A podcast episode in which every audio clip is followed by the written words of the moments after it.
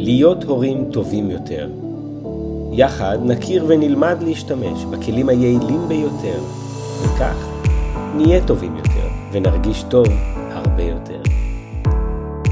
שלום לכולם וברוכים הבאים לפרק המיוחד הזה, שמוקדש כולו ויעסוק בהתמודדות עם רגעי משבר ומצבי לחץ.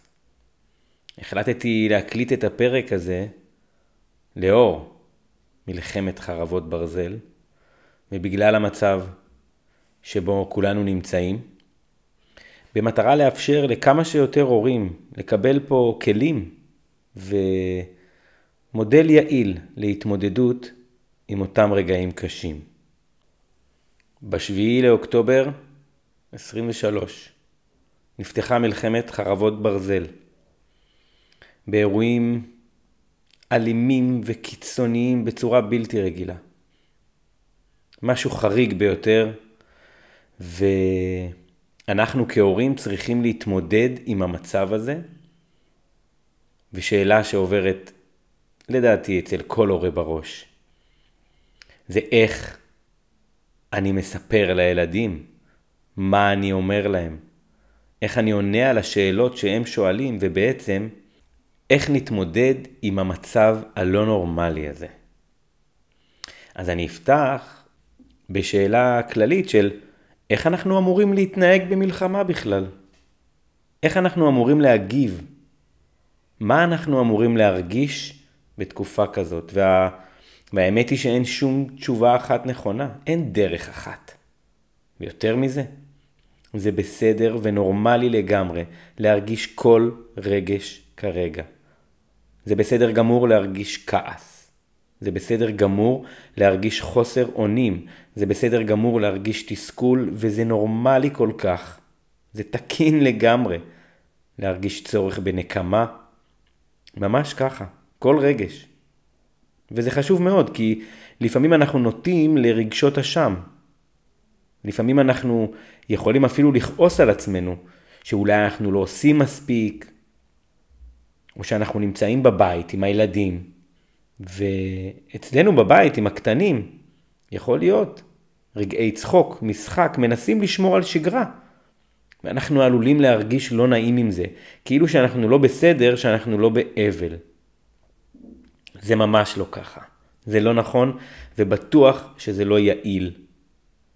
כל מי שלא לוחם כרגע, או לוקח חלק כלשהו בלחימה עצמה, ונמצא בבית עם הילדים, התפקיד העיקרי שיש לו זה לשמור על ביטחון הילדים, על הביטחון הפיזי וכמובן על הביטחון הנפשי, שהילדים ירגישו בטוחים, שהילדים ירגישו מוגנים. התפקיד שלנו ההורים הוא לתווך להם את המציאות הלא נורמלית הזאת, להכיל אותם, את הרגשות שלהם, כל סוג של רגש שעולה בהם, וכל התנהגות שנפגוש. כי בזמנים לא נורמליים, כמו עכשיו, כמו בזמן מלחמה, כל רגש הוא נורמלי. כל התנהגות היא נורמלית, וזה גם נורמלי לגמרי להרגיש פגיע. אנחנו ההורים. זה נורמלי לגמרי להרגיש חסר אונים. בגלל זה בדיוק נפתחו ונפתחים כרגע מרכזי תמיכה רבים, מרכזי עזרה, אבל זה נכון תמיד, לכל החיים. זה נורמלי וחשוב לבקש עזרה. אני ממש לא חייב להתמודד עם הדברים לבד. אני ממש לא חייב להצליח לתפקד טוב ולשמור על שגרה אידיאלית, ממש לא. יש כל כך הרבה אנשים שישמחו כל כך לעזור, להקשיב, ואפילו במידת הצורך להציע או לטפל. אם אתם מרגישים שמשהו נמשך זמן, אם אתם מרגישים שבאינטואיציה זה קשה מדי, בואו לא נהסס ונפנה לעזרה, באמת. תחשבו שהיינו אומרים לעצמנו, אם כואבת לנו האוזן, נכון, כואבת לי האוזן, אבל אני לא יודע, לא יודע אם אני אפנה לרופא, אני לא בטוח, לא יודע, אני לא יודע אם זה כזה חמור, אני לא יודע אם אני חייב. למה לא לפנות? כי זה כל כך נורמלי להרגיש עכשיו פחד, במיוחד להרגיש פחד. זה כל כך נורמלי. ומה זה בעצם פחד? פחד זה משהו שנועד להזהיר אותנו ממשהו שעלול להתרחש בעתיד. זה יכול להיות משהו הגיוני, זה יכול להיות משהו לא הגיוני, אבל פחד זה תמיד ממשהו עתידי. ופחד מעורר בנו מספר תגובות אפשריות. יש שלוש סגנונות עיקריים לתגובה לפחד. fight, flight או freeze. וכל אחד והסגנון המוביל שלו. זה גם יכול להשתנות בכל סיטואציה. ולכן אנחנו רואים בעצם שכל אחד מגיב קצת אחרת. וכל דרך תגובה היא הגיונית לגמרי ולגיטימית לגמרי, גם לנו וגם לילדים שלנו. ויכול להיות שילד אחד שלנו יגיב בצורה אחת והשני בצורה אחרת. יכול להיות שאימא תגיב שונה מאבא. הכל הגיוני, הכל נורמלי. סגנונות התגובה האלה הם תוצאה של מערכת אבולוציונית שהתפתחה מיליוני שנים כדי לאפשר לנו להתמודד עם סכנות בעיקר מוחשיות כמו נמר או אריה שבא לתקוף אותנו, או נחש. fight זה מנגנון שיעביר לרוב את כל האנרגיה לשרירים. יכין אותי ללחימה, להילחם על חיי. אנשי ה fight ירגישו לרוב כעס, צורך בנקמה, ירצו יותר לפעול, לעשות, לצאת, ירצו אולי ממש להילחם. עלולים להרגיש כעס, עצבים, אגרסיביות, וזה בסדר וזה נורמלי. זה טבעי לגמרי. אנשי ה flight ירצו לברוח. אפילו פיזית ואפילו נפשית. אולי לא ירצו לשמוע או לא ירצו לראות יותר. אולי אפילו ירצו לברוח מהארץ ובטוח שממקומות שעלולים להיות מסוכנים. וגם זה בסדר גמור. זה נורמלי, זה בסדר גמור. אנשי הפריז ירגישו שהם לא יכולים לעשות כלום, שהם משותקים. אולי יהיה להם יותר קשה לצאת מהבית או לחזור לשגרה. אולי יהיה להם יותר קשה לפעול ו... ולהתנדב ולעזור, וזה בסדר גמור, גם זה. שלושת הסגנונות בסדר גמור, כל אחד ואיך שהוא מתמודד. וכדי שאני כהורה יוכל להתמודד, יוכל בעצם להיות פנוי לתת עזרה לילדים שלי, לפי הסגנון שלי, לפי המצב שלי, אני צריך קודם כל להבין ולדעת, אני בכלל פנוי לתת כרגע עזרה? כי אם אני לא פנוי, כי אם אני מוצף, כי אם אני על הקרשים, וזה בסדר גמור להרגיש ככה, אני ארצה לטפל בעצמי קודם. וזה אומר לקחת זמן לעצמי. זה אומר לעשות את הדברים שעושים לי טוב. זה אומר לבקש עזרה מקרובי משפחה או מבן בת הזוג, לנסות למצוא סידור חלקי מסוים לילדים, ולפנות לפעמים לעזרה. כי אם אני ריק, אם אני על הרצפה, יהיה לי קשה מאוד לתת עזרה, להעניק עזרה לילדים שלי. אין, לא יהיה לי מאיפה. זה קצת כמו שממליצים לשים מסכת חמצן קודם לעצמי ואחר כך לילדים בהדרכות בטיחות במטוס. אני חייב לדאוג לעצמי כדי להיות מסוגל לדאוג לילדים שלי. אין שום מקום לרגשות אשמה או מצפון באיך אני אלך להליכה שעושה לי כל כך טוב, או איך אני אראה סרט שמעניין אותי, איך אני אקח רגע לעצמי ולא אהיה עם הילדים. כי אם אני לא אטפל בעצמי, אני לא אוכל לטפל בילדים. אז ממליצים לנו על נשימות, ממליצים לנו על פעילות גופנית, ממליצים לחזור לתחביב הרגיל, מה שאנחנו אוהבים לעשות. אולי זה קריאה, אולי זה לראות סרט, אולי זה רגע לבד עם עצמי, כל אחד ומה שעוזר לו. אבל כשצריך, לא כדאי לוותר על זה. ואחד הדברים שאני שומע הרבה ומזדהה עם זה לגמרי, זה איך אני אגיש עזרה, איך אני אעניק עזרה, איך אני אהיה שם בשביל הילדים שלי, אם אני עצמי לא מרגיש ביטחון. אם אני עצמי לא מרגיש את האמונה הזאת ש, שהכל יהיה בסדר. אז יש מספר דרכים שיכולות לעזור לנו. כמו שאמרנו את הנשימה, נרצה להגביל את המדיה, את כמות הסרטונים והידיעות השליליות שאנחנו נחשפים אליהם. נרצה לעסוק בספורט, נרצה להתעסק באחרים, לעזור לאנשים אחרים. נרצה לעסוק ביצירה. זה מה שיעיל מאוד מבחינה פסיכולוגית, נפשית, ומומלץ מאוד להתמודדות עם מצבי לחץ ומשבר, זה להתחבר למה שעוזר לי במצבי משבר. ואיך אני אדע מה עוזר לי במצבי משבר? אני אזכר במה שעזר לי בעבר להתמודד. גם אם זה משברים קטנים יותר, ודאי. זה עדיין שם, זה עדיין זה. זה עדיין מה שיעזור לי הפעם. אולי זה היצירתיות שלי, אולי זה האופטימיות שלי, אולי זה הביחד שלי להיות עם עוד אנשים, אולי זה הרצון לעזור ולתרום לאחרים, אולי זה הכתיבה, או כל דבר אחר שעזר לנו להתמודד בעבר, אולי עם אובדן, אולי עם משבר, אולי עם כישלון, אולי עם פרידה. אבל כולנו התמודדנו עם קשיים בחיים, התרוממנו והמשכנו הלאה. ואותם עוצמות שעזרו לנו בעבר להתמודד עם הקשיים, הם אלה שיעזרו לנו גם הפעם. אז ניזכר באותם כוחות ואותם עוצמות, נתחבר אליהם. נדאג לעצמנו ומשם נביא את האנרגיה הנדרשת כדי להצליח להיות שם עבור ילדינו. ואחרי שדאגנו לעצמנו וצברנו מאיפשהו קצת כוחות, משהו, ואנחנו מוכנים לעזור ולהיות שם עבור ילדינו, אז חשוב קודם שנבין את נקודת המבט של הילדים. מבחינת נקודת המבט של הילדים, מבחינתם, המידע עצמו, התוכן, הרבה פחות חשוב ממה שאנחנו משדרים להם. שפת הגוף שלנו, הטונציה, הרבה יותר משמעותית מאשר המילים, התוכן שאנחנו אומרים. הגוף שלנו, הבעות הפנים שלנו, סגנון הדיבור, הקצב, משפיע כל כך בהעברת המסר. האנרגיה שאני משדר, האווירה שיש בבית, הילדים שלנו קולטים הכל. הם מכירים אותנו כל כך טוב. הם מבינים מהר מאוד מה המצב שלנו.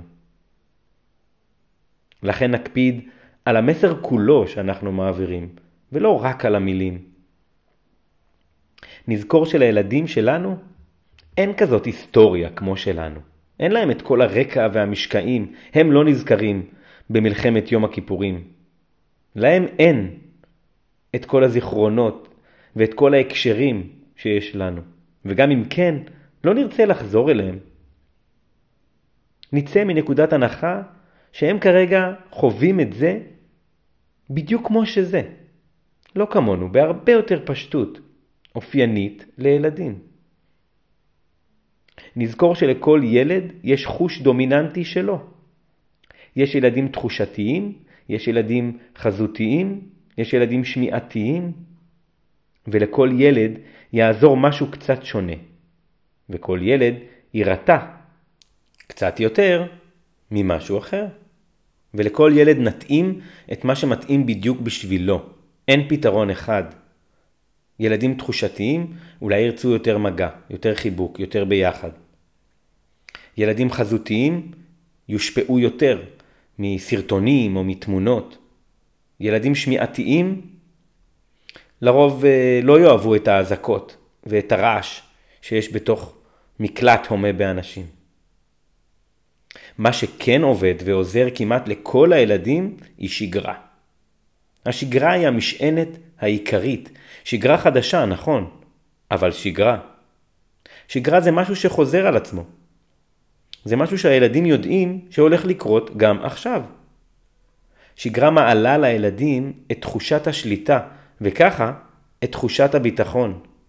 נכון, דברים השתנו, אבל עדיין יש דברים שאנחנו עושים בשגרה. אם זה ארוחת ערב, אם זה צחצוח השיניים, אז השעות השתנו, אז אנחנו לא הולכים לגן, לא הולכים לבית ספר, אבל עדיין יש דברים שחוזרים עליהם, ואותם נרצה להדגיש, שהילדים ירגישו שהם עדיין בשליטה מסוימת. אז איך בעצם אנחנו מתווכים את המצב הזה לילדים? בהתאם לגיל, בצורה מותאמת. לילדים הצעירים ביותר, נגיד עד גיל 6, אנחנו בכלל לא חייבים להכניס את המילה מלחמה, אם הם לא העלו אותה. אם הם ישאלו אותי מה זה מלחמה, אז אני אסביר להם שזה סכסוך כזה, יש מריבה מאוד גדולה במדינה, בין הצבא, הטובים, לבין האנשים הרעים. כמו בלגן כזה. לילדים הצעירים אני אדגיש שיש לנו צבא שמגן עלינו. אני אדגיש שהאזעקות הן משהו טוב, הן משהו שבא לסמן לנו שזה הזמן להיכנס למרחב המוגן, כי שם אנחנו נהיה הכי בטוחים. לילדים הבוגרים יותר, נגיד בין גיל 6 עד 13, נסביר שאנחנו עושים את הכל כדי להגן על עצמנו. נדגיש שאנחנו מקפידים לכללים ולהמלצות שישמרו עלינו ככל שניתן. בגילאים האלה נעודד שיח רגשי. נשתף אותם ברגשות שלנו בצורה מותאמת ונעודד אותם לשתף אותנו מה הם מרגישים, מה הם חושבים.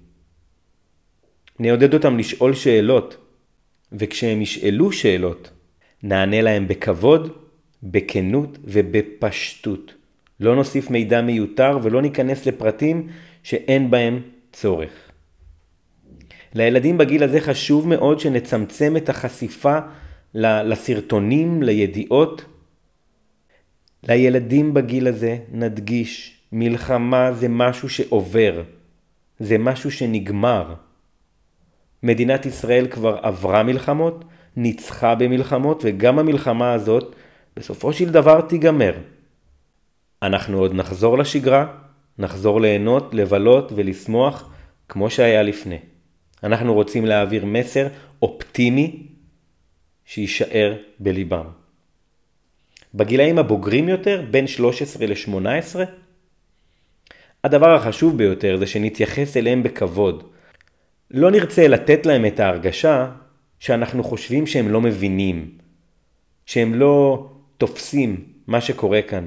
נכון, הם לא מבינים כמונו את כל המשמעות, אבל הם מבינים מה שהם מבינים. בחוויה שלהם הם שם. לילדים בגילאים האלה נשאל, מה אתה יודע? מה שמעת? מה זה אומר לך? הדבר החשוב ביותר שנוכל להקפיד לגילאים המתבגרים האלה זה על ציר תקשורת פתוח. נעודד אותם לשיח, נעודד אותם לשיתוף. נקבל את זה כשהם לא ירצו לשתף ולא ירצו לדבר. ככה זה מתבגרים. למתבגרים בגילאים האלה נציע ונלמד אותם שיטות להתמודדות עם רגעי משבר ולחץ. בדיוק כמו שכרגע אנחנו כאן עוסקים בשיטות וכלים להתמודדות, נציע גם להם. את הנשימות, את הספורט, את הכתיבה. נעודד אותם לפגוש חברים, ונרצה לקבל באמפתיה והכלה כל רגש, כל תגובה וכל התנהגות, כי ברגעים לא נורמליים כל התנהגות היא נורמלית.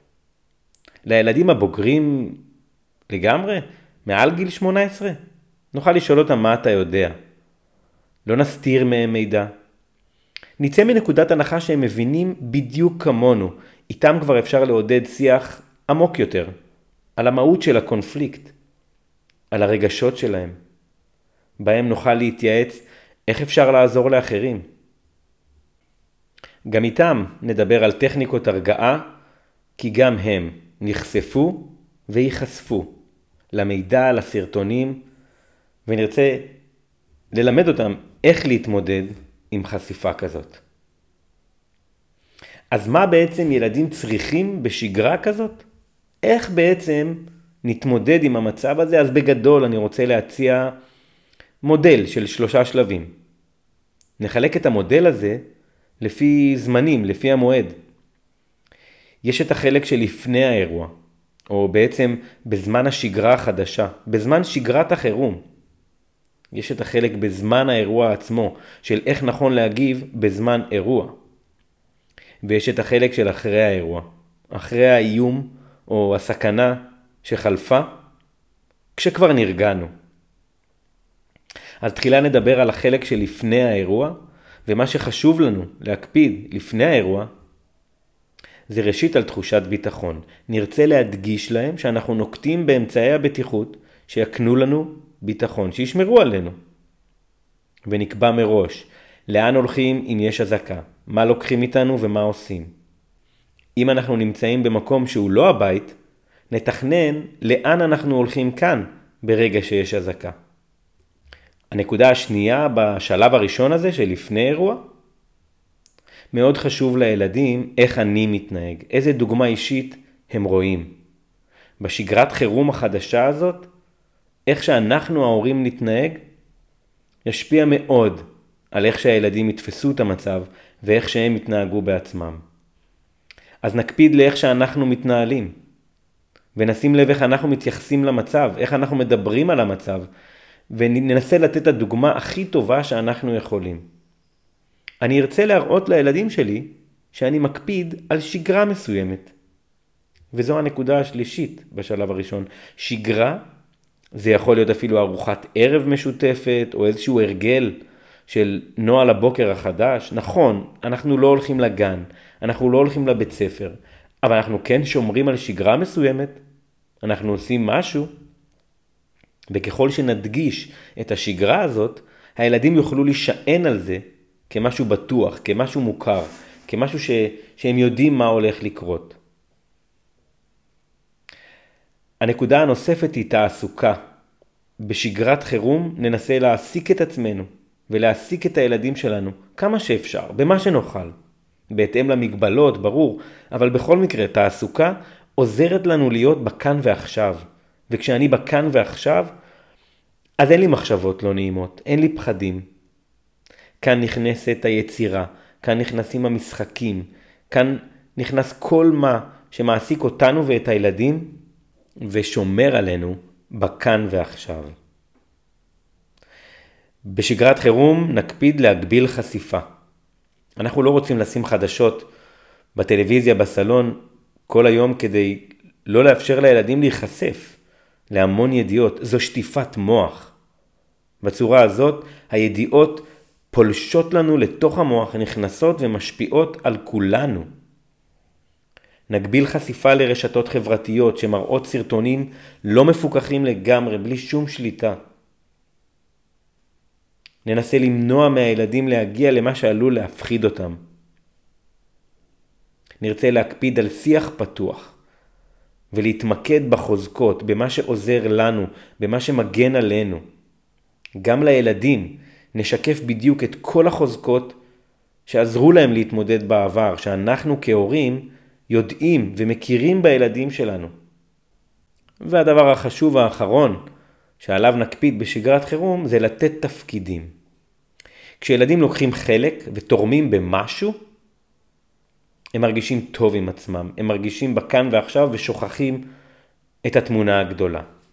אז אפשר לתת להם תפקידים, החל מלתת יד לאחיך הקטן כשנכנסים לחדר המוגן, עד למדוד את הזמן, כמה זמן אנחנו נמצאים כאן, לשלוח הודעה לסבא או סבתא שהכל בסדר, לעזור לאחרים בהתנדבות, לשמח את בני המשפחה, להכין סרטונים משמחים לסבא, סבתא, לדודים. ככל שניתן יותר תפקידים ויותר משימות שעוזרות ועושות טוב לאחרים, הילדים שלנו ירגישו הרבה יותר נוח, הרבה יותר בשליטה, הרבה יותר בטוחים. אז זה היה החלק הראשון של המודל, מה אנחנו עושים בשגרת חירום. החלק השני מדבר על, ה, על האירוע עצמו, על אירוע אה, אה, משברי, על אירוע לחץ עצמו. זה יכול להיות בזמן האזעקה, זה יכול להיות אם יש נפילות טילים קרובות לבית שלנו או כל דבר אחר. מה הילדים שלנו צריכים בזמן אירוע? לרוב, שננהל אותם, שננהל את האירוע.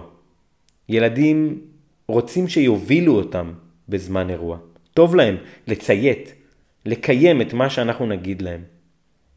זה נותן להם בכל זאת איזושהי תחושה של ביטחון ושליטה מסוימת. אז בתור הורים ניתן להם הוראות, נדבר איתם. זה טוב לשמוע את הקול שלנו, את ההנחיות שלנו.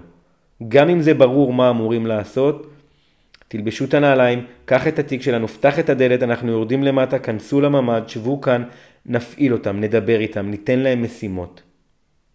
נשאל אותם שאלות. נוביל אותם. בזמן אירוע מה שעוזר לנו המון זה סדר פעולות. וגם ככה נתכונן לאירוע מראש, ובזמן האירוע עצמו נפעל על פי סדר הפעולות. אפשר לשנות ולעדכן את סדר הפעולות, אבל כשהילדים יודעים בדיוק מה הם אמורים לעשות, ההסתברות שהדבר הזה יקרה כמו שתכננו, עולה ועולה.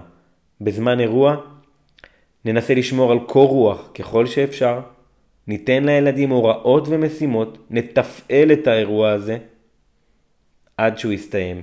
ילדים שצריכים מגע, נשמור על מגע, נחבק אותם קרוב אלינו. ילדים שמפריע להם הרעש, יכסו את האוזניים, אפשר לשים אטמי אוזניים או אוזניות. ילדים חזותיים יכולים לעצום עיניים וזה יעשה להם יותר טוב. אז ככה בעצם נגיב בזמן אירוע. והחלק האחרון של המודל הזה הוא מה אנחנו עושים בתום האירוע.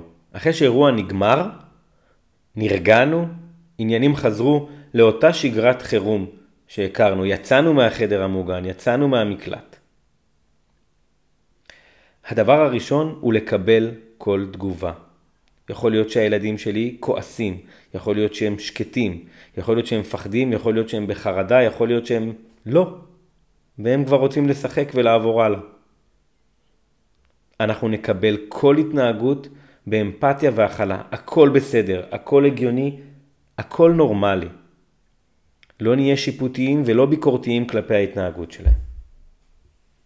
הדבר השני שנרצה זה להציע עזרה. נשאל אותם, אני יכול לעזור לך במשהו? מה יעזור לך אם נעשה עכשיו? מה אתה מעדיף שיקרה? נשים לב לסימנים. אם הילדים שלי מביעים סימנים של, של חרדה, של טראומה, של סטרס, והדבר הזה ממשיך ונמשך, ובאינטואיציה ההורית שלי אני מרגיש שיש כאן משהו ש... וואו, יש פה משהו מיוחד. נפנה לעזרה, נתקשר, נפנה לגורמים מקצועיים ונתייעץ בהם. זה ליתר ביטחון, זה רק לטובתם. אם אתם מרגישים שמשהו פה עבר את הגבול או מתקרב לגבול, לא יזיק להתייעץ. יעזור לנו לשמוע את דעתו של איש מקצוע שיציע לנו איך להתנהג, איך לפעול. הדבר הנוסף שנקפיד בתום אירוע זה על שיח. פתוח, לא שיפוטי, לא ביקורתי. נשאל את הילדים מה אתה מרגיש, מה אתה חושב, מה אתה מבין. ונקבל כל תגובה שלהם כהגיונית, כנורמלית. אנחנו לא רוצים להתלהב יותר מדי או להיבהל יותר מדי ממה שהם אומרים. יש נטייה לילדים לפעמים לא לשתף בחוויות שלהם מתוך החשש שההורים ידאגו בגללם, שההורים יפחדו או ייבהלו. אנחנו רוצים להגיב בקור רוח ככל שניתן. והדבר האחרון שנעשה אחרי שהיה לנו אירוע, זה לשקף לילדים את החוזקות שלהם, להראות להם שהם התמודדו, שהם עברו, שהאירוע נגמר, הנה, הצלחתם להתמודד עם זה, עברנו הלאה. ובעצם נשקף להם מה עוזר להם, נשאל אותם מה עזר לך להתמודד, מה יעזור לך בפעם הבאה להתמודד.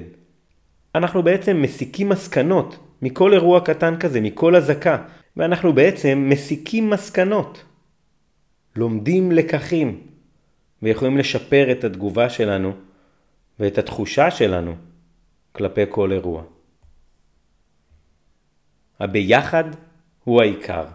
תחושת הביטחון שאנחנו ההורים נעניק לילדים היא העיקר. נשמור על קרבה, נרבה במגע. מי שאוהב, מי שלא אוהב, לא צריך. האווירה והאנרגיות שאנחנו נשדר כהורים לילדים הם בעלי המשמעות הגדולה ביותר וההשפעה הגדולה ביותר על ילדינו.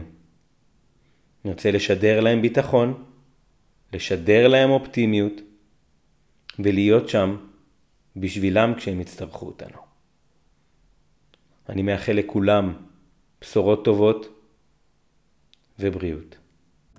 להיות הורים טובים יותר יחד נכיר ונלמד להשתמש בכלים היעילים ביותר, וכך נהיה טובים יותר ונרגיש טוב